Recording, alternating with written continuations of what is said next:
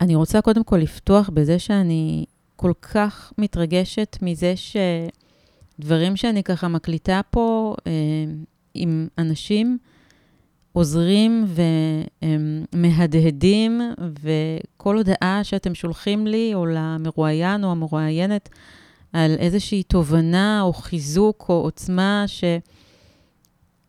שזכיתם לקבל מ... מהשיח ומהדברים שאנחנו נוגעים בהם, זה, זה כל כך כל כך ממלא אותי, והייתי חייבת ככה להגיד על זה כמה מילים. ובאמת אני לקחתי החלטה כשהתחילה המלחמה, האם uh, להמשיך את הפודקאסט או לעצור אותו, ש, שזו הזדמנות מצוינת עבורי להעביר את האני מאמין שלי, שהוא תקף גם לתקופות כאלה, גם לתקופות שהן מאוד מאוד קשות.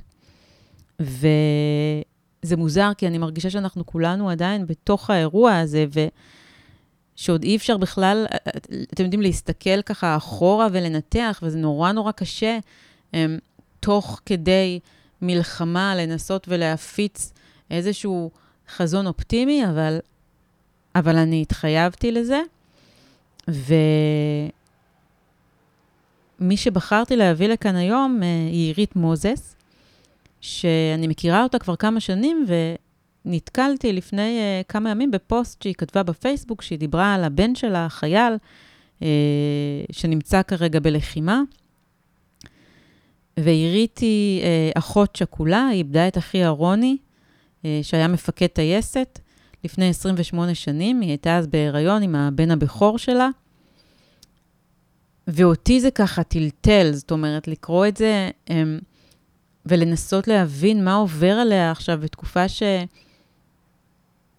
כך הרבה שכול ואבל יש לנו uh, כעם, ושהיא יודעת שהבן שלה לוחם כשהיא עצמה סוחבת מסע, מסע של uh, מי שאיבדה uh, את אחיה, והחלטתי שאני באמת, היות ואני מכירה אותה ויודעת את העוצמות שלה ואת הכוחות שלה ואת הבחירה שלה, את הבחירה שלה ב... לא לתת לשכול לגרור אותה למטה, אלא לחיות חיים מלאים של עשייה ושל מימוש ולהשפיע על אחרים.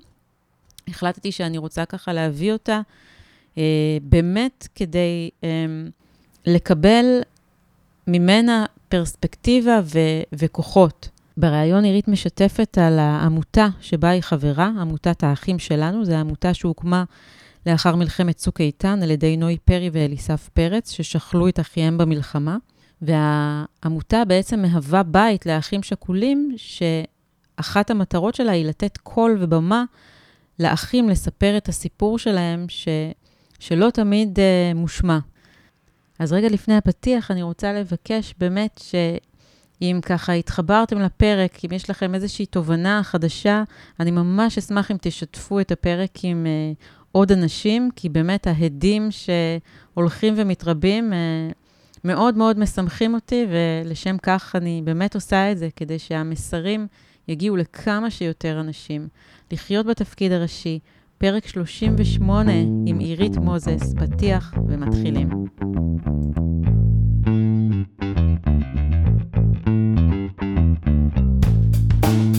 לחיות בתפקיד הראשי, הפודקאסט של יעלי קוגן.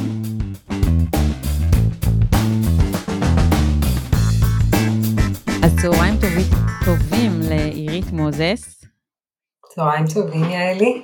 חשבתי ככה על הפרקים ה... האחרונים שאני מקליטה, שככה תפסו איזשהו כיוון אה, מאוד מסוים מאז ההתחלה של המלחמה, ישר עלית לי ככה בראש. ולפני הכל, לפני שתציגי את עצמך, ולפני שככה אנחנו נצלול לכלים ש... שתעבירי ככה הלאה, אני באמת רוצה לשאול אותך ככה, באמת מלב אל לב, ראיתי פוסט שפרסמת בפייסבוק על זה שהבן שלך עכשיו בצבא, וככה ישר זה תפס אותי, ובאמת לשאול אותך, איך את עוברת את התקופה הזאת? אז אה, שאלה מורכבת. אמ, קודם כל התקופה הזאת באמת תופסת אותי כאימא, פעם ראשונה אימא לחייל שנלחם. אה, אני אימא לארבעה בנים, מי שכרגע פיזית נמצא בלחימה זה מספר שלוש שלי, ובעלי שגם מגויס למילואים מתחילת המלחמה, ופעם ראשונה אני לא רק אשת איש או אחות של חייל לוחם, אלא אני אימא, וזה קשת אחרת לגמרי של רגשות וחרדות ודאגות, אמ, במובן הכי עמוק של, החרדה, אה, וזה גם תופס אותי כאחות שכולה, שאיבדה אמ, אח לפני, איבדתי את אחי לפני 28 שנים, אומנם אה, לא במלחמה אלא בתאונת טיסה, אבל אמ, המקום הזה של האובדנים, שכל הזמן אה, אנחנו נחשפים אליהם, הם אה, מאוד מאוד מטלטלים, הם מאוד, אה, כל בוקר מחדש אני פותחת את החדשות ואני רואה עוד שמות ואני אומרת וואו, עוד משפחה שמתחילה את המסלול הארוך של משפחת השכול וזה מחזיר אחורה לרגעים הראשונים וזה לא פשוט. כן, אני ממש אה, חשבתי עלייך, את יודעת, כי את uh, הגעת לאיזושהי נקודה, זאת אומרת, פעם האחרונה שראיינתי אותך, uh, אני, אני הרגשתי ש, שעברת את שלבי האבל ויש איזושהי, איזשהו שלב כבר של השלמה ושל uh, עשייה, שעוד מעט אנחנו גם נדבר עליה, מאוד מאוד מאוד משמעותית שלך uh, למען אחים שכולים. אבל פתאום כשקורה דבר כזה, ובאמת כל שם כזה שעולה, או כל אה, אה, אה, עוד סיפור, את יודעת, אני, יצא לי לראות בטלוויזיה לפני איזה שבוע ככה, לא יודעת, זיפזפתי בין הערוצים, והיה איזה ערוץ שפשוט העביר את כל הנרצחים והנופלים אה, במלחמה הזו, וזה היה ממש כמו, כמו יום הזיכרון, ופתאום אני אומרת, וואו, אנחנו כבר יותר מחודשיים בתוך מין יום זיכרון מתמשך כזה, ממש. עם איזושהי ציפייה ליום העצמאות שיגיע, ו... וממש מצאתי את עצמי בוהה במסך, בשמות שמתחלפים, ויש גם כתוב, את יודעת, על כל אחד כזה למטה, איפה הוא נרצח או איפה הוא נפל, עם, עם פנים, ו- וכולם היו נראים לי כל כך כל כך יפים. ואת יודעת, ואני חושבת עלייך, ואני באמת... אה,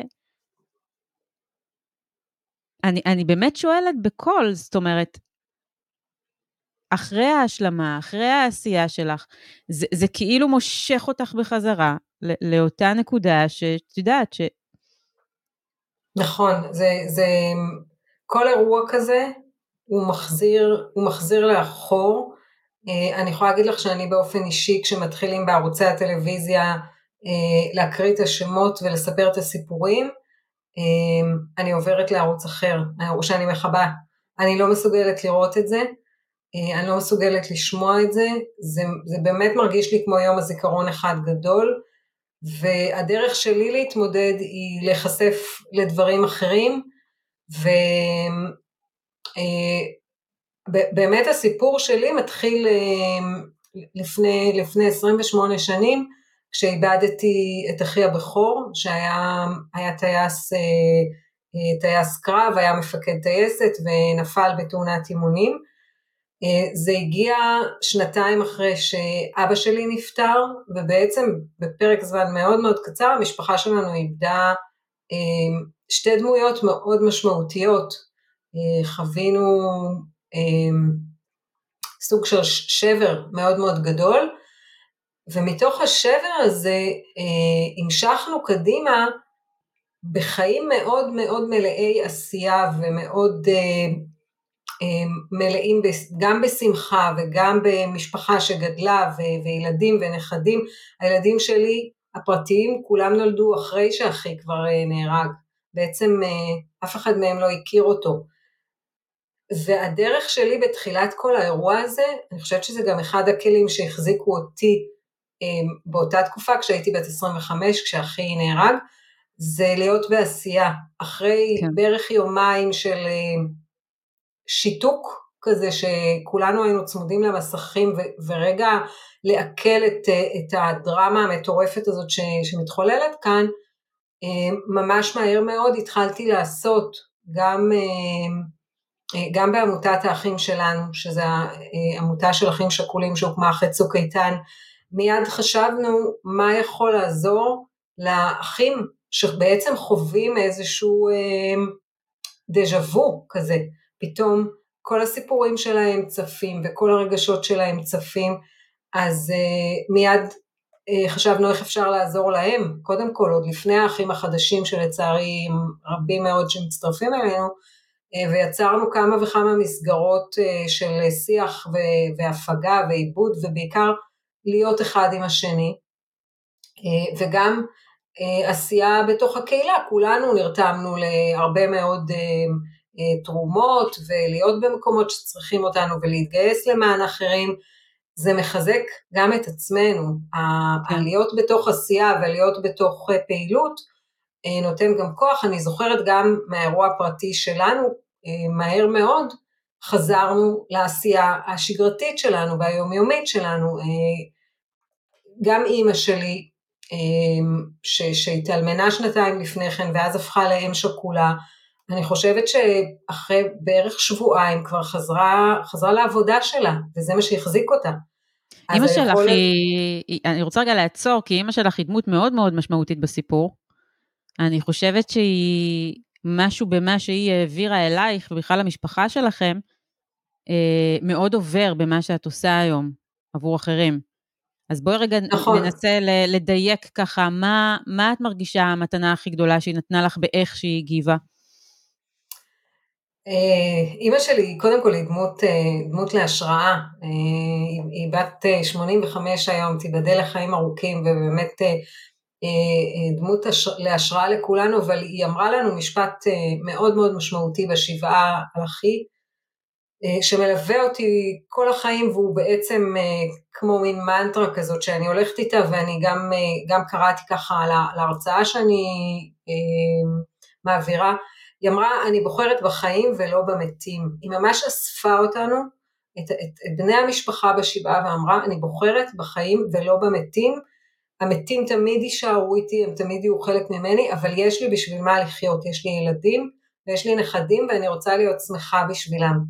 והמשפט הזה, שגם אה, גיסתי התנהלה לאורו, כי, כי היה לה שני ילדים קטנים לגדל, אה, הוא משפט שנותן המון כוח, כי בתוך כל הסיטואציה הכל כך קשה וכל כך מטלטלת, אה, גם שאנחנו חווים היום, יש לנו, יש לנו בחירה, יש לנו אפשרות לבחור אה, איך אנחנו מגיבים לסיטואציה ו- ולאן אנחנו לוקחים אותה.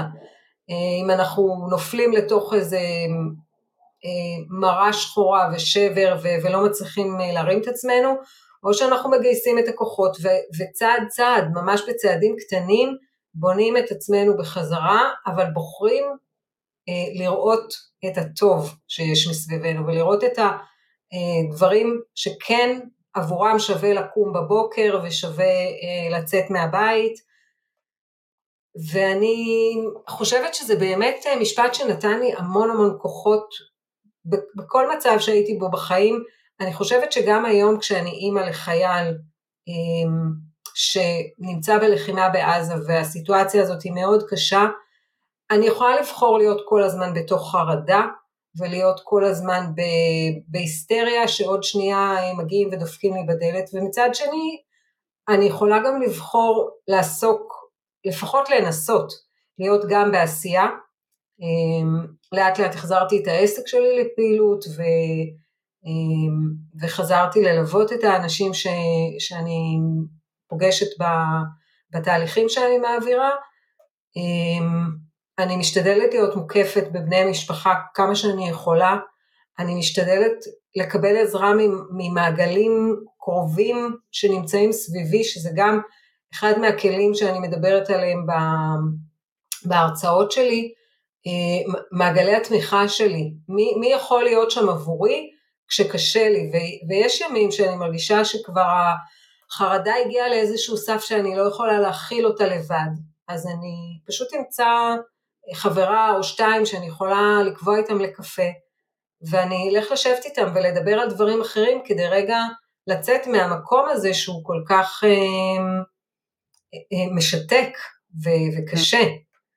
אה, אז אני חושבת שזה הבחירה הזאתי, היא, היא תמיד יושבת לי באיזה מקום גבוה ש, ששומר עליי, שמאפשר לי בכל מקום רגע להגיד אוקיי, מה אני עושה עכשיו? יש לי שליטה, זה, זה השליטה על הסיטואציה, בתוך כל החוסר שליטה. אני לא, יש המון דברים שהם לא תלויים בי, אבל בתוך זה אני יכולה אה, להחליט מה אני כן עושה, ולמשל אני באופן אישי אה, מאוד מאוד מחוברת לטבע ולספורט, ואני יודעת שלצאת החוצה בשבילי זה כמו אוויר לנשימה, אז אה, אה, אני, אני מייצרת את החלונות האלה, אני עושה אותם, ואחת המיועצות שאני מלווה אותן, אה, שאלתי אותה, מה הכי יעזור לך בתוך כל הסיטואציה הזאת, גם המטורפת? והיא אמרה לי, הלוואי שהייתי יכולה לחזור להליכות, ושאלתי אותה, כמה זמן את הולכת? אז היא אמרה לי, שעה. אמרתי לה, אוקיי, אז שעה זה אפשרי? אמרה לי, אין מצב, זה לא אפשרי, אני לא יכולה להשאיר את הילדים לבד. שאלתי אותה, 20 דקות זה אפשרי? היא אמרה לי, כן. אז אמרתי לה, אוקיי, אז תעשי את הקצת, תעשי את ה-20% שאת יכולה, לא את ה-100%, אבל גם ה-20% הזה ייתן לך כוחות כדי, כדי להמשיך. אז הבחירה, אמ, אנחנו לא יכולים להיות עכשיו ב-100% תפקוד שלנו, אנחנו לא יכולים להיות עכשיו אמ, בשיא היצירתיות שלנו, בשיא העשייה שלנו, אבל אנחנו יכולים להיות קצת מעל האפס, וגם קצת מעל האפס ייתן לנו כוח. את יודעת, זה, זה מעניין כי אני דיברת ככה קודם וחשבתי על, אה, אתמול יצא לי ככה לראות את מעיין אה, אדם, שאיבדה את אחותה אגם, וממש התחיל לדפוק לי הלב כשראיתי אותה, והיא ממש אמרה שהחזרה לעבודה והעשייה, בדיוק מה שאמרת, עוזרת לה לחזור לאיזשהו סוג של אה, אה, שפיות בתוך כל הכאוס הזה. אה, ו- ודיברת על בחירה, ובאמת תהיתי עם עצמי עד כמה, זאת אומרת, מאיפה הכוח שלה היה לבחור בדבר הזה, ו- ואני, אותה אני כרגע לא יכולה לשאול, אז אני שואלת אותך, את מדברת על יכולת לבחור, אבל גם על מנת שתהיה לי יכולת לבחור, אני צריכה איזשהו חוסן נפשי מאוד מאוד חזק. זאת אומרת, האוטומט שלנו, ככה אני לפחות מרגישה, הכוחות מושכים אותנו למטה. אה, אמ, והיכולת לבוא ולהגיד, אוקיי, רגע, הבן שלי כרגע בצבא ואני בוחרת כרגע את השעה הזאת לא להיות בחרדה, גם בשביל זה אני צריכה חוסן נפשי. אז איפה המקור של הכוח שלך לבחור בכלל, להגיע לזה? כי אני יכולה להגיד לך שהרבה אנשים יכולים להגיד לי, אני, יש לי חברה טובה שיש לה ארבעה בנים בצבא, אה, והיא נותנת המון המון כוחות לנשים שלהם. ו... והיא סיפרה לי שאחת מהן ממש ממש התפרקה. אז מה שמעניין אותי, וזה מה שככה חשוב לי אולי לנסות גם להעביר, כי גם כדי להגיע ליכולת לבחור עכשיו להגיב למציאות בצורה אחרת, אני צריכה איזשהו בסיס של חוסן נפשי. האם את יודעת להצביע מה זה הבסיס הזה שמאפשר לך לעשות את זה? כי אני, אין, לי, אין לי שום אה, אה, אפשרות לחשוב על משהו יותר קשה מאחות שכולה שכרגע הבן שלה נמצא אה, בעזה. ואני רואה אותך, אני, אני באמת רוצה לשאול, מאיפה את מביאה את, את הכוח הזה? אני חושבת, אמ, אם אני מנסה להסתכל אחורה, אמ, נניח לרגעים ש, שבהם באמת איבדתי את אח שלי ומה נתן לי את הכוחות שם, אמ, אז קודם כל אני, אני רוצה להגיד אה, מאוד מאוד ב, ב, ברגישות שכל אחד מגיב אחרת, וזה נכון. בסדר. זאת אומרת, זה שמישהו מיד קם ונהיה בעשייה, זה לא אומר שמישהו אחר שמתפרק זה לא בסדר. זה בסדר גם להתפרק. נכון. זאת לא כולנו בנויים אותו דבר ולא כולנו יכולים להגיד, להגיב אותו דבר. אני יכולה לומר שאצלי אה, זה היה סוג של אה, אוטומט, של ממש אה, כוח של שרידות, לחזור אל הדברים שהם לא עיסוק כל הזמן בשכול.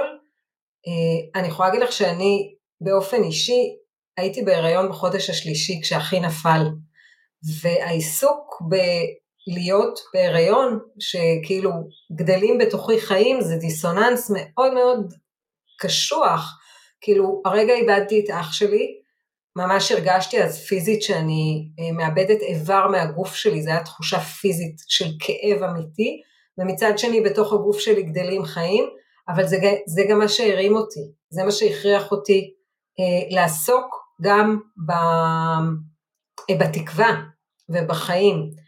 אה, אני רוצה לקרוא אולי מפה לאנשים שרואים מסביבם כאלה שאין להם את הכוח הזה, לנסות לעזור להם בדברים הקטנים, לא בלראות את הרחוק, את היעד שיהיה בסדר ואתה תתגבר ואתה תצא מזה, אי אפשר לראות בנקודת הזמן הזאת את העתיד הרחוק.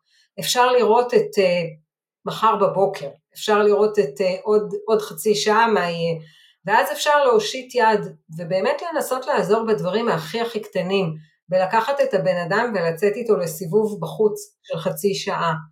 Um, אני בתחילת המלחמה, לא היה לי סבלנות לשום דבר, כאילו הרגשתי שהחרדה הזאת לקחה לי את כל הסבלנות, ופשוט נכנסתי לדברים שהם אצלי אוטומטיים, נכנסתי למטבח. התחלתי לבשל ולאפות, שזה משהו שאני לא צריכה אה, לחשוב בו יותר מדי, אני לא צריכה להתאמץ בו יותר מדי, אני פשוט אוהבת לעשות את זה. אז, אז העברתי ימים שלמים ב- בלהפות ובלבשל, כן יהיה מי שיאכל, לא יהיה מי שיאכל, זה לא היה ממש חשוב, אמ, אבל זה היה הדברים השגרתיים שאנחנו לא צריכים להתאמץ בהם.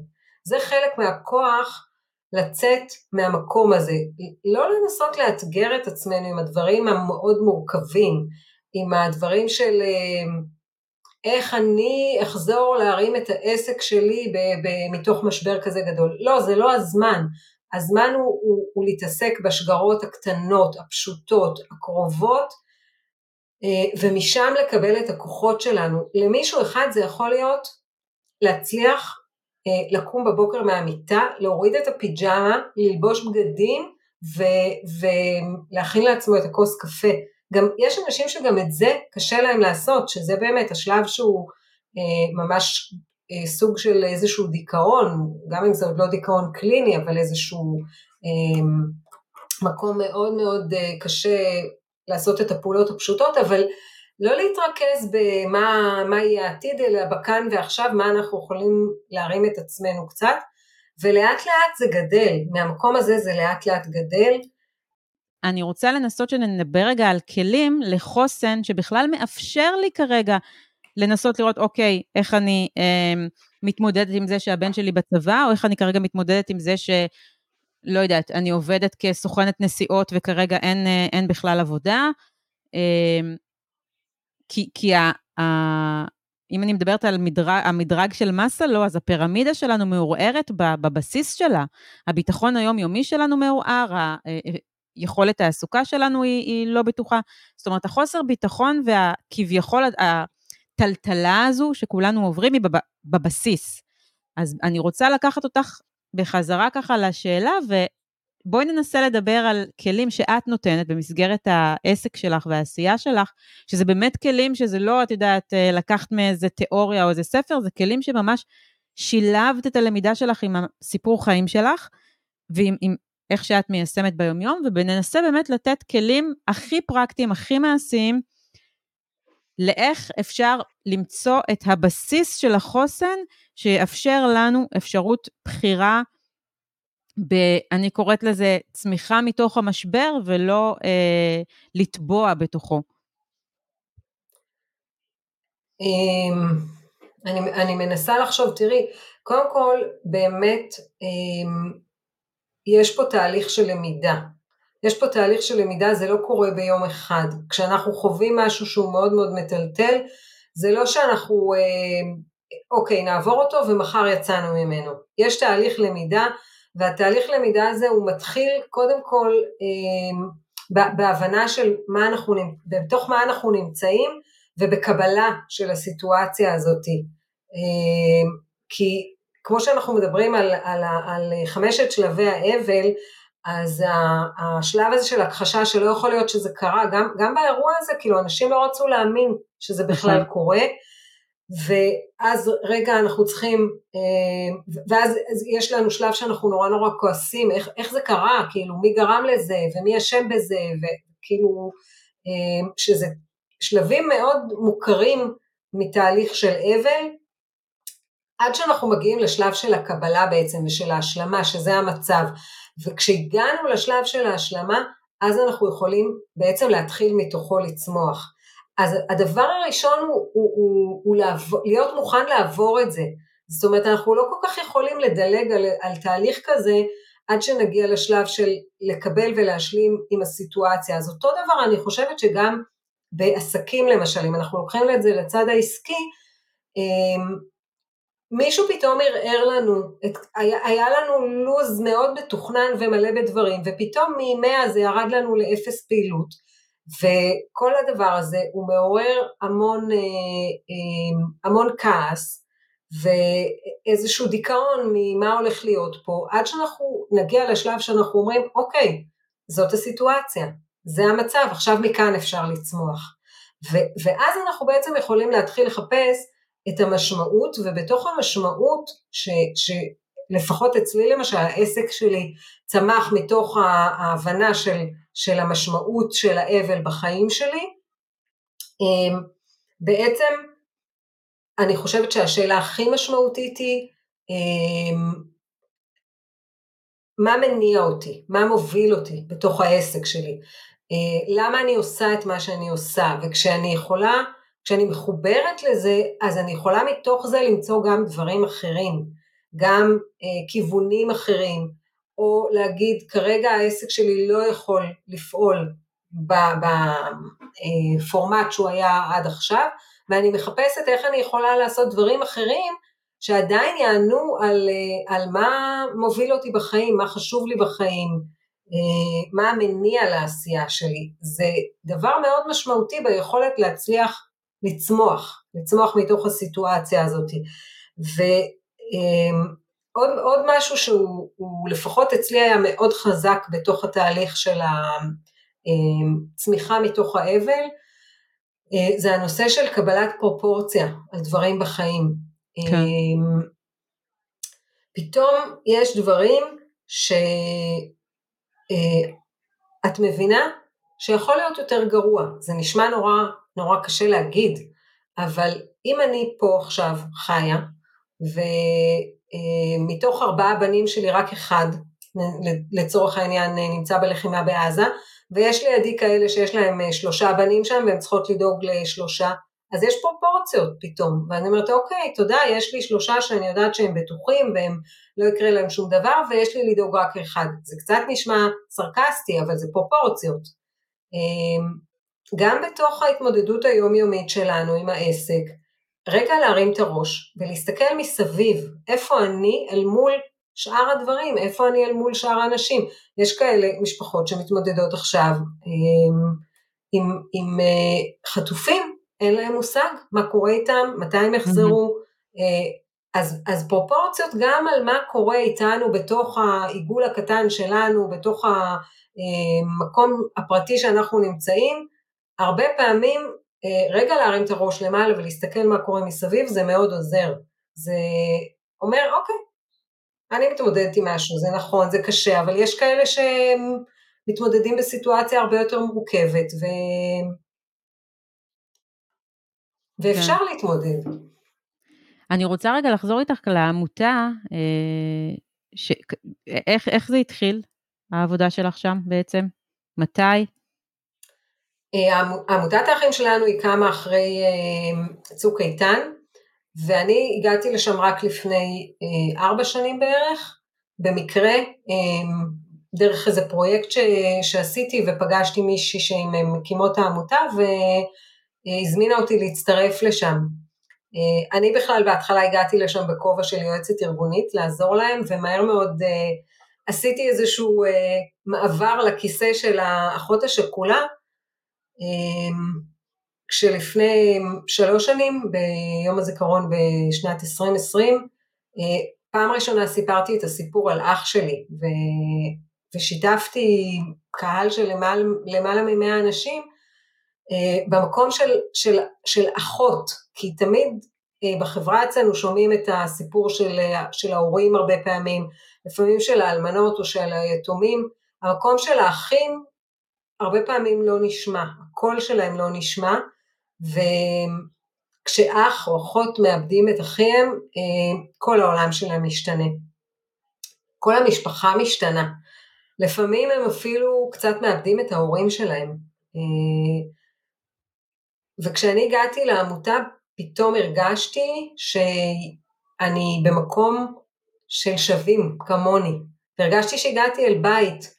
אה, אני חושבת שזה מאוד משמעותי היום עבור אה, אחים, לצערי המון המון אחים ואחיות חדשים שמצטרפים למשפחה הזאת, לדעת שיש מקום כזה שיודעים אה, ומרגישים מה הם חווים ומה הם עוברים ובאיזה מקום הם נמצאים, כדי, כדי באמת לעזור להם לצעוד את הצעדים הראשונים, להרים את הראש, כאילו לדעת איך מגששים בתוך האפלה הזאת, זה, זה ממש מרגיש כמו אפלה בהתחלה. כן. זו תחושה שבשבילי העולם נעצר, ובשביל כל האחרים הוא ממשיך כרגיל. אז איך, איך מצטרפים בחזרה לתוך המסע הזה? זה, זה מאוד קשה להבין איך בכלל זה אפשרי. אז המקום של אחים, אה, היום אנחנו גם אה, אה, עושים תהליכים של ליווי, לתת יד ממש לאחים חדשים על ידי אחים ותיקים, ללוות משפחות חדשות, כדי לעזור להם לעשות את הצעדים הראשונים באפלה הזאת, שזה בכלל בכלל לא פשוט, ואחד הכלים שאני גם משתמשת בהם בכלל בחיים ובתהליכים שאני מעבירה ומדברת עליהם, זה משהו שהוא מוכר מאוד בעולמות האימון, אבל אני חושבת שלא תמיד אנחנו זוכרים להשתמש בו, וקוראים לו baby steps.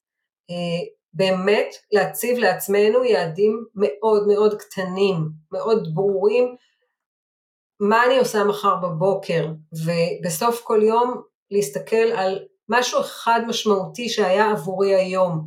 זה לא חייב להיות כל היום, יכול להיות שכל היום שלי היה נורא קשה ונורא מדכא ונורא מתסכל, אבל אולי משהו אחד הצלחתי, אפילו ברמה של לשבת לאכול ארוחה אחת מסודרת, לפעמים זה הדבר המשמעותי שעשיתי ביום, ואנשים שצריכים להחזיר את עצמם למסלול מתוך שבר ומתוך טלטלה, זה בדיוק הדברים הקטנים שהם צריכים לראות אותם, שאפשר בצעד אחד קטן שעשיתי היום, ואולי מחר אני אעשה עוד צעד אחד, זה לא יהיה בבת אחת, זה יהיה בתהליך, זה יהיה באופן מאוד מאוד מאוד מדוד, ואולי אפילו בלתי נראה לעצמנו, אבל הוא משמעותי, כי ככה יוצאים מתוך המקום הזה. אי אפשר, את יודעת, זה מין אה, מקום כזה שזרקו אותה, אותנו אליו בבת אחת, אבל היציאה ממנו, מהבור הזה, היא לא בבת אחת. היא ממש לטפס בציפורניים למעלה, ועושים את זה בצעדים קטנים. אין דרך אחרת בעיניי.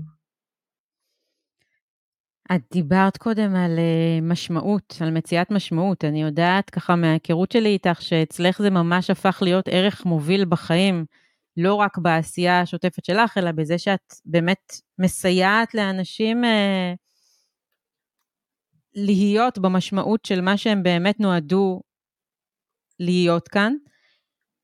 ואני רוצה, אני ממש מרגישה שאני היום שואלת אותך שאלות אה, סופר קשות. אה, לא תכננתי, אבל אני באמת הולכת עם זה, כי זה באמת משהו שאני רוצה לדעת. בתקופה כזו, שבאמת, את יודעת, אנחנו מחפשים משמעות לדברים כל כך, כל כך אה, גדולים, זאת אומרת, את יודעת, אם עד היום אה, אה, יכולנו לברוח, ולהגיד, אה, הייעוד שלי הוא כזה וכזה, ומאוד להתעסק באישי, לי יש תחושה שיש שאלות יותר גדולות שעומדות פה על הפרק. זאת אומרת, מה המשמעות שלי בתור יהודייה? מה המשמעות שלי בתור ישראלית? מה המשמעות שלי בתור חלק מעם? זאת אומרת, משהו באינדיבידואל, בתחושה שלי, אצלי לפחות, אני מדברת עליי, מאוד התעמעם, ואני ממש מרגישה שאני חלק ממשהו שהוא הרבה יותר גדול ממני. האם זה משהו שאת גם מרגישה אותו? בעשייה השוטפת שלך, אה, בשאלות שעולות לך, כי את יודעת, כמישהי שהיא כרגע נמצאת ב- בסיטואציה שאת חייבת משמעות לזה שאת פה, לזה שאת יהודייה, לזה שאת חלק מעם ישראל, כי, כי, כי אחרת, אה, לא רוצה, את מבינה מה אני שואלת? כן, אני מנסה להתחבר אה, למה מה עזר לי, אה, לפחות בתחילת התקופה הזו, אה, להרים את עצמי מתוך, ה, מתוך הטלטלה הזאת, הבאמת אה, מאוד מאוד גדולה. אה, ואצלי זה באיזשהו שלב היה ההבנה שיש לי תפקיד, יש לי תפקיד כן. בתוך כל האירוע הזה. אמ, זה קשור לעסק שלי, כי, כי אני באמת בעסק שלי גם אמ, מלווה אנשים בתהליכים של התמודדות עם אמ, משברים ועם אובדנים, ואני גם מלווה אנשים בשינוי קריירה, שזה גם איזשהו אה, שינוי מאוד משמעותי בחיים, אבל יש לי פה תפקיד גם ברמה המשפחתית. נכון. הילדים שלי מסתכלים עליי, איך אני מתמודדת ו- ואיך אני נוהגת ומה אני עושה. יש לי תפקיד ברמה הקהילתית שלי, אם למשל אני מובילה קבוצה בארגון אה, Networking Biz Make Biz, אז איך אני מרימה את הקבוצה ואיזה דוגמה אני מהווה אה, לשאר האנשים של, של איך אפשר להתמודד עם זה, וכאילו ההרגשה שלי הייתה שהחיים והדרך שעברתי הכינו אותי למקום הזה שאני יכולה אמ, לתת דוגמה, שאני יכולה להיות uh, השראה לאחרים, או לתת כוחות לאחרים, איך להתמודד עם מצב uh, של שבר כל כך כל כך גדול. Um, הש, השאלה של, של הקולקטיביות ש, שדיברת עליה, של, של המשמעות שלנו uh, פה והמשמעות שלנו כיהודים, uh, אני פחות אה, פחות התעסקתי איתה, יותר התעסקתי בשאלה של איך אנחנו כחברה מתמודדים עם אירוע כזה, איך אנחנו אה, אוספים את הכוחות. לשמחתי, אה, וזה משהו שבאמת הוא מאוד מאוד מחזק ונותן המון כוח, החברה הישראלית התגלתה עם המון כוחות והמון המון אנשים באו מתוך מקום של נתינה טהורה, נתינה ועזרה ולהיות שם עבור אחרים שכרגע במצבי קושי, אה, זה משהו שנותן המון המון כוח והוא מחזק. אז אה, אני, אני בדקתי איפה אני יכולה לעשות את זה במעגלים היותר קרובים אליי. אני נניח לא הלכתי להתנדב בחמ"לים אה, או לבשל עבור מפונים, אבל כן שלחתי כל הזמן עוגות אה, לחמ"ל של פיקוד צפון, ששם בעלי נמצא, וכל פעם קיבלתי אה, מה, מהחיילות שם כמה זה משמח אותם, שמישהו חושב אותם עליהם ודואג להם, ואז כאילו אמרתי, אוקיי, אז אני במעגלים הפרטיים שלי אה, נותנת דוגמה לאיך אפשר בדברים קטנים לעזור לקולקטיב שלנו. אני חושבת גם שזה מאוד מתחבר למה שאמרת קודם, זאת אומרת, אני ממש מרגישה איך זה, זה ממש מעורר בי אה, אה, השתאות. אני ממש מרגישה איך אנשים מגלים מחדש את התפקיד שלהם. ממש, בין אם זו החברה ש, שעושה סדנאות שמחה, ו, והיא לא באמת שמחה, היא עצובה נורא עכשיו, אבל היא ממלאה שמחה כל מקום שהיא מגיעה אליו, כי זה התפקיד שלה. אה, אה, ואם זה, ה, ה, לא יודעת, הזמר שהולך עכשיו לשיר ל, לחיילים, או זו שכותבת, ופתאום כל אחד חזר, אה, אה, זה קצת כמו, מזכיר לי תקופה של הקורונה, שפתאום אנשים חזרו להיות בשיא היצירתי שלהם ובחיבור הכי עמוק למה הם באו לתת לעולם, וזה מקסים בעיניי, ובהקשר למה שאמרת לגבי ההתנדבות, אני גם ממש מרגישה ש... כל אחד נותן מהמקום הכי, אה, אה, הכי עמוק שלו, ככה אני רואה את זה, ואני אני, אני התאהבתי בעם ישראל, באמת אני אומרת לך, אני מאוהבת בעם הזה, ולצערי זה לא היה לפני. הבת שלי, את יודעת שהיא כבר דור אה, רביעי לשואה, אז היא לא כמוני מאוד מחוברת לשורשים, ואני לקחתי אותם לטיול לבודפסט לפני כדי לחבר אותם לשורשים, ופתאום לשמוע ממנה משפט כמו, אמא, את יודעת, אני הבנתי שאני ציונית ואני לעולם לא ארצה לעזוב את המדינה, ואני אוהבת את המדינה הזאת. אני בכיתי מהתרגשות כשהיא אמרה לי את זה. ויש איזושהי תחושה, אני בדיוק כתבתי על זה הבוקר, שאני ראיתי אתמול את הכוכב הבא, וזו פעם ראשונה שהתוכנית, ה, אני קוראת לה תוכנית פלסטיק כזו, הצליחה לגעת בי ברמות שאני פשוט איבבתי שם מול המסך. פתאום ראיתי באמת מי זו רותם סלע, בעיניים שלה, את העומק שלה, ופתאום ראיתי את שירי בוכה ומספרת, וראיתי פתאום שמתחת לאיפור, ול... הם, יש הם, אנשים. יש אנשים עם לב מדהים, ויש משהו במסכות שירד, שאני ממש מרגישה שירד, ואנשים מתחברים לאמת שלהם ולכוחות שלהם ולרצון האמיתי שלהם לתת. אני כל הזמן מרגישה שאנשים רוצים לתת. וזה זה, זה פשוט מקסים בעיניי. את יודעת, אני אה, עכשיו שעה לא יהיה על הוואטסאפ, אני אכנס לוואטסאפ אחרי שהראיון יסתיים, וכל הקבוצות, מי יכול לתרום, מי יכול לעשות, מי יכול לבוא, מי יכול להעביר, ואין רגע שזה ללא מענה. מפסיק, זאת אומרת, נכון. מישהו צריך משהו, ומיד כולם מתגייסים להיות שם עבורו.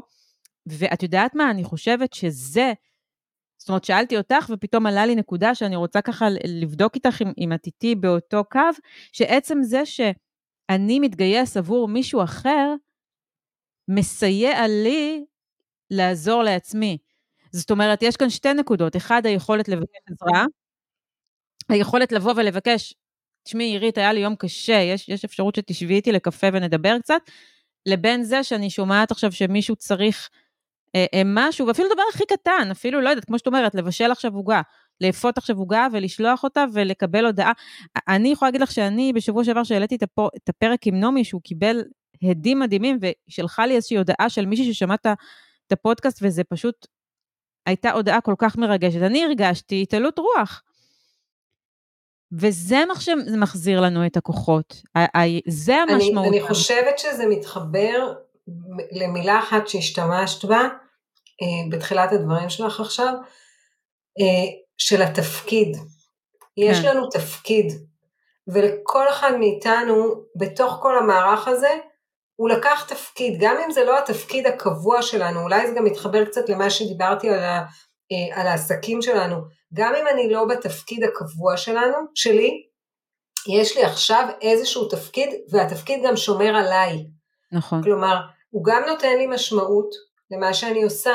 כשרותם סלע נמצאת במקום, אני לא ראיתי אתמול את התוכנית, אבל אני יכולה להישאר במקום החומל והרגיש, שגם יודע לדמוע ולחבק, אה, או שירי מימון שיכולה אה, להתרגש עד עמקי נשמתה, היא ממלאה את התפקיד שהיא נמצאת בו עכשיו עבור האחרים לתת את המקום הזה. נכון, נכון. ואז ואז זה עובר אלינו במאה אחוז, ואז זה נהיה אמיתי. וכשכולנו עכשיו רגע חוזרים לבסיס שלנו, לתפקידים הכי פשוטים שלנו, בלי המסכות ובלי האיפור, התפקיד הכי פשוט והאנושי שלנו, לבשל עבור מישהו אחר, לעזור להסיע מישהו שצריך להגיע ממקום למקום, אה, לעשות קניות עבור מישהו שכרגע לא יכול כי הוא חי לבד בבית מבוגר ולא נייד, אנחנו חוזרים לדברים המאוד בסיסיים שלנו והם הם נותנים לנו המון משמעות ב,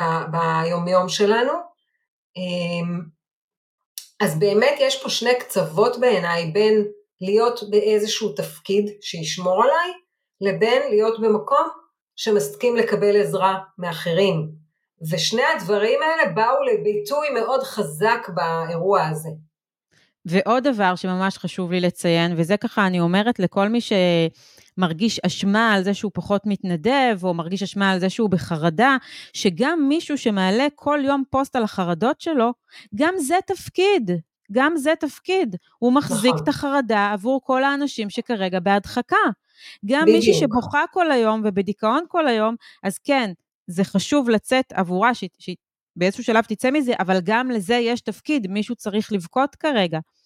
זאת אומרת שאין פה ציונים, כל אחד עושה את הכי טוב שהוא יכול באותו רגע, ואני חושבת שזה משהו שממש ממש חשוב להעביר, זה מתקשר גם למה שאת אמרת קודם, שאין פה אה, אה, ציפייה מאף אחד לשום דבר.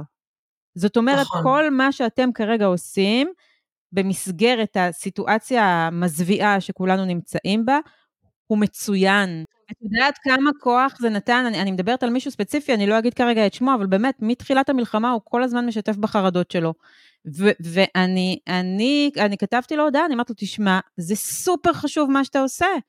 כי כרגע יושב שלמה אה, בצד השני של המסך, והוא מרגיש לא בסדר עם זה שהוא בחרדה, והנה, אתה נותן לו מקום. אתה נותן לו מקום, אתה נותן לו אפשרות לבטא את הרגשות שלו. ועוד דבר שאני חושבת, שאני באמת באמת מקווה שזה נורא קל לנו לשכוח את השיעורים שאנחנו מקבלים בתקופות קשות. זאת אומרת, אני, אחרי הקורונה, הרבה פעמים מצאתי את עצמי שואלת, רגע, רגע, איך זה יכול להיות שלא למדו כלום מהקורונה? איך זה יכול להיות שרצנו חזרה לעשייה ול... צריך לזכור את זה גם למצבים שהם לא מצבי קיצון. זאת אומרת, נכון. צריך כל הזמן לשאול, ואני חושבת שאנשים שואלים את עצמם כל הזמן, לא רק בזמן מלחמה, זה, וזה מאוד מתקשר לנושא של הפודקאסט, לחיות בתפקיד הראשי. מה התפקיד שאני כותב עבור עצמי? איפה אני בכל המחזה הזה שנקרא החיים? מי אני? מה באתי לעשות פה? מאיפה באתי? מה השורשים שלי? מה אני רוצה להשאיר אחריי אחרי שאני כבר לא אהיה פה? ואני שוב חוזרת לאימא שלך, כי אני כאילו מרגישה שהיא מאוד נוכחת בשיחה הזו. Um, המשפט הזה שהיא אמרה לך, שהיא בוחרת בחיים ולא במתים, אני חושבת שזה משפט עוצמתי שעבורי הוא מייצג את כל העם היהודי. זאת אומרת, עם שאיבד שישה מיליון מתוך עצמו לא מזמן, זאת אומרת, זה כאילו נראה מזמן השואה, אבל זה ממש לא מזמן, אם את מסתכלת על כל ההיסטוריה. זה עם שחייב לבחור בחיים ולא במתים. והיא עבורי, המשפט הזה של אימא שלך, שאני ממש מרגישה שהיא מחזיקה פה את השיחה, הוא, um, הוא הבחירה האמיתית. זאת אומרת, הוא המשמעות. וברגע שאני מבין שאני בוחר בחיים, זה אומר שאני מנסה לבחור, אם אני כרגע חי בזמן שנותר לי פה, מה אני יכול לעשות עבור? אחרים. עבור אחרים, אגב, לא עבור עצמי. אני תמיד אומרת, לחיות בתפקיד הראשי זה לא לחיות עבור עצמי. אני באמת באה מגישה שאני מאמינה שהכל אמ, הפוך. זאת אומרת שאנחנו באנו לפה בכלל לא בשביל עצמנו. כל המימוש הזה שאנשים רודפים אחריו וההגשמה, הוא לא בשבילי. זאת אומרת, אני עושה את הפודקאסט הזה לא בשביל עצמי, לא בשביל שיהיה לי פודקאסט, אני עושה את הפודקאסט הזה כדי שאנשים יקבלו השראה ויצליחו אמ, להזדהות ויקבלו איזושהי תובנה שתעזור להם במהלך היום. אמ, אני הגעתי לתיאטרון כי אני אה, רוצה אה, למלא אנשים בביטחון עצמי ובתחושה שמסוגלים להשיג כל דבר בחיים באמצעות כלים אה, מהתיאטרון. אני, אני סתם כרגע נותנת לך דוגמה מעצמי, אבל כל אחד יכול להגיד את זה על עצמו. וברגע שאני משנה את זה, זה בחירה בחיים. כי אני מבינה למה נולדתי, ואם אני לא מבינה למה נולדתי, אז מגיע הדיכאון והחרדה והתחושה אה, אה, של חוסר המשמעות. כי אם אני לא יודעת למה אני פה, וכל הכאוס הזה קורה מסביב, אז אני באמת לא רואה שום אפשרות לצאת מזה. לכן אני חושבת באמת, כמו ששאלת אותי קודם, על מה, על אחד, מאיפה החוסן, אז היכולת לצאת מהמצבים האלה היא קיימת כשאנחנו מחוברים למשמעות שלנו. נכון. ו, ו, וכשאני יודעת למה אני נמצאת פה, ומה השליחות שלי, ומה הייעוד שלי, אני מאוד מתחברת למה שאת אומרת שזה עבור אחרים וזה לא עבור עצמי. אה, אני עושה עכשיו איזשהו קורס, ואחד הדברים שאמר שם המנחה של הקורס, אה, שכשאנחנו לא בעשייה, אנחנו לא פוגעים בעצמנו, אנחנו פוגעים במי שמחכה לכלים נכון. שאנחנו באנו לתת לו. נכון. ואם את תעצרי עכשיו את הפודקאסט שלך, כי יהיה לך נורא קשה להקליט, המאזינים שלך ייפגעו, יותר נכון. ממך אפילו, כי הם לא יקבלו את מה שהם צריכים לקבל, ואם אני עכשיו לא אגייס את הכוחות שלי, ואאסוף את הקבוצה שלי בביז בהרים אותה, או, או אה, אעשה את הדברים היומיומיים כדי שהמשפחה שלי תראה שאני מתפקדת, אז הם ייפגעו, וזה בדיוק החיבור למשמעות שלנו, שהיא שליחות עבור אחרים. אמ, אני דווקא חושבת שהקורונה אה, כן נתנה לנו כלים והכינה אותנו במובן מסוים. נכון, אפילו, אפילו ברמה היומיומית של אה, לנהל את הדברים דרך הזום, אה, ולהתגייס מאוד מהר, אה, וכל מיני קבוצות שהתארגנו בתוך ה, גם בתוך הקורונה סביב שכונות או, או, או יישובים, זה כלים שאנחנו היום משתמשים בהם, אז אני לא חושבת שאת הכל זנחנו. לא, כן, אני כן... דיברתי דווקא יותר על ה... אמ, אני למשל, לא יודעת, אולי זו שריטה שלי, אבל אני למשל, אם אני הולכת בקניון, תמיד עולה לי, זאת אומרת, אני לא שכחתי את התקופה של הקורונה, זה אצלי טראומטי, זה שהיינו בסגר ולא יכולנו לצאת, ואני כל היום מודה, תודה שאני יכולה ללכת, תודה שאני, אני מחבקת אנשים, אני אומרת תודה, תודה על זה שאני יכולה לחבק אותה עכשיו, ולא צריכה להיות בש, במרחק של שני מטר, אני לא שכחתי את זה לרגע. ואני מסכימה איתך, אגב, שאני חושבת שזה היה סוג של הכנה למה שקורה לנו אה, כרגע.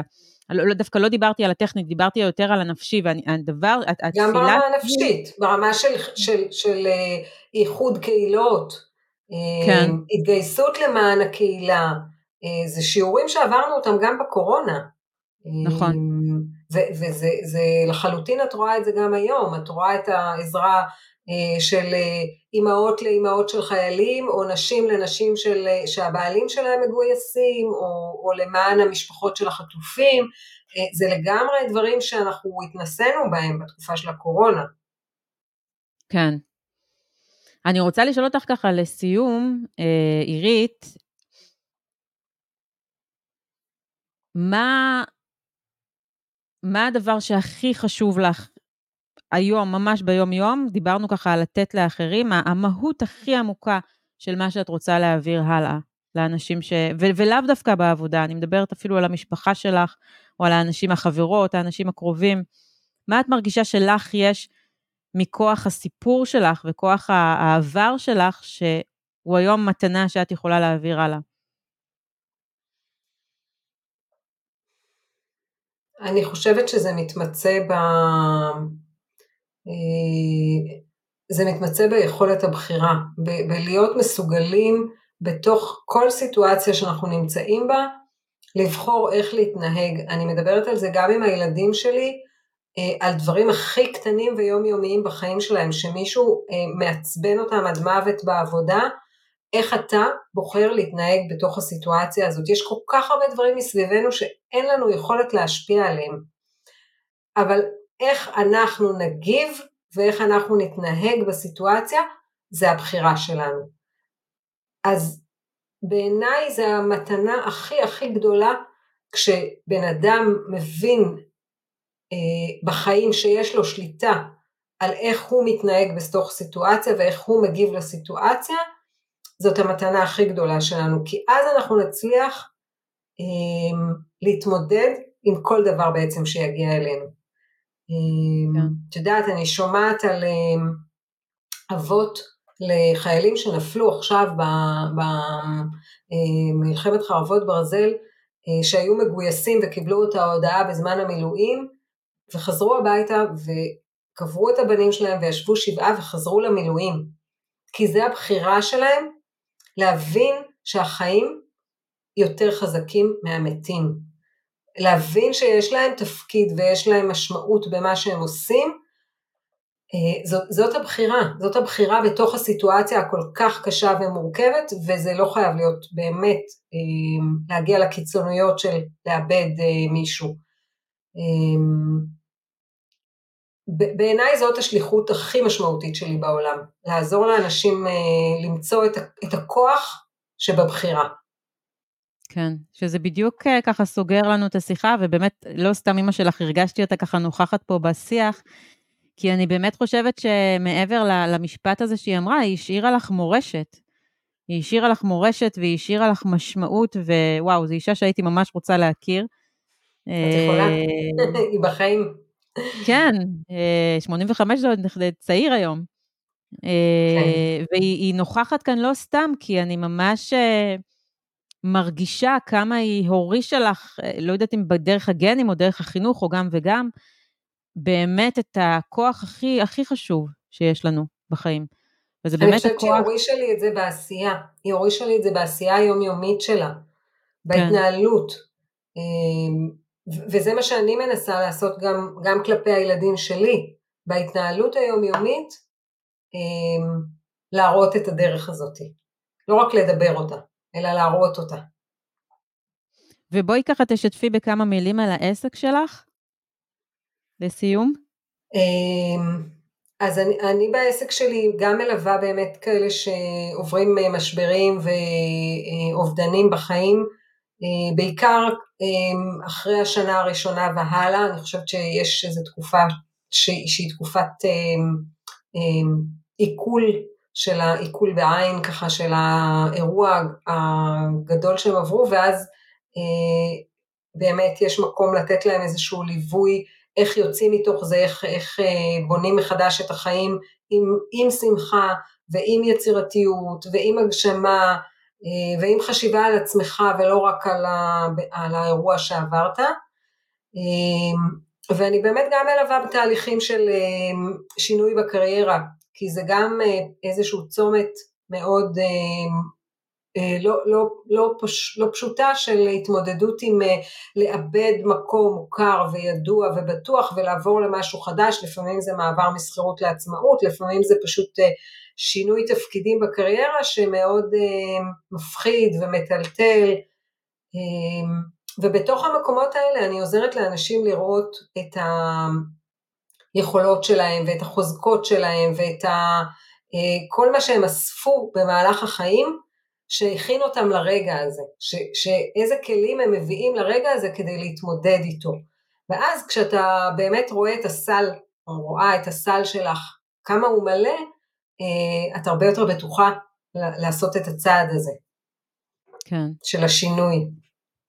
עירית מוזס, אני רוצה להגיד לך המון המון המון תודה שבאת, ותודה על הפתיחות, באמת, זה לא מובן מאליו בכלל, שבאת ככה עם פתיחות ועם כנות מאוד מאוד אמיתית, ולאחל לך ולכולנו שבאמת נשכיל לבחור, נזכיר לבחור נכון, ונהיה מחוברים ל... למקורות הכוח והחוסן שלנו, ול... את יודעת, אני חושבת ככה באיזה משפט לסיים, ופתאום עולה לי משפט של את החיים והמוות נתתי לכם ובחרתם בחיים.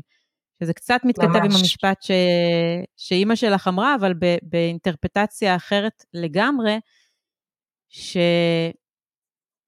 שמחזיר אותי לשם של הפודקאסט, שאנחנו פה, אנחנו פה כרגע, וכל עוד אנחנו פה, יש לנו מחויבות לחיות את החיים במלואם ובמלוא העוצמות שלהם, ולהיות אותנטיים ולהיות מחוברים לרצונות ולחלומות ולדבר שלשמו הגענו לכאן, למה באנו לתת לעולם. מאוד מתחברת על זה, למשפט שאמרת, שכל זמן שאנחנו פה, אמ, לבחור להיות פה במלואנו, לבחור להיות פה בצורה משמעותית, לבחור להביא את עצמנו, אם זה להביא את עצמנו לקדמת הבמה, אם זה להביא את עצמנו עבור אחרים, אה, לבחור בחיים, ממש. עירית מוזס, תודה רבה רבה רבה. תודה לך, נאלי.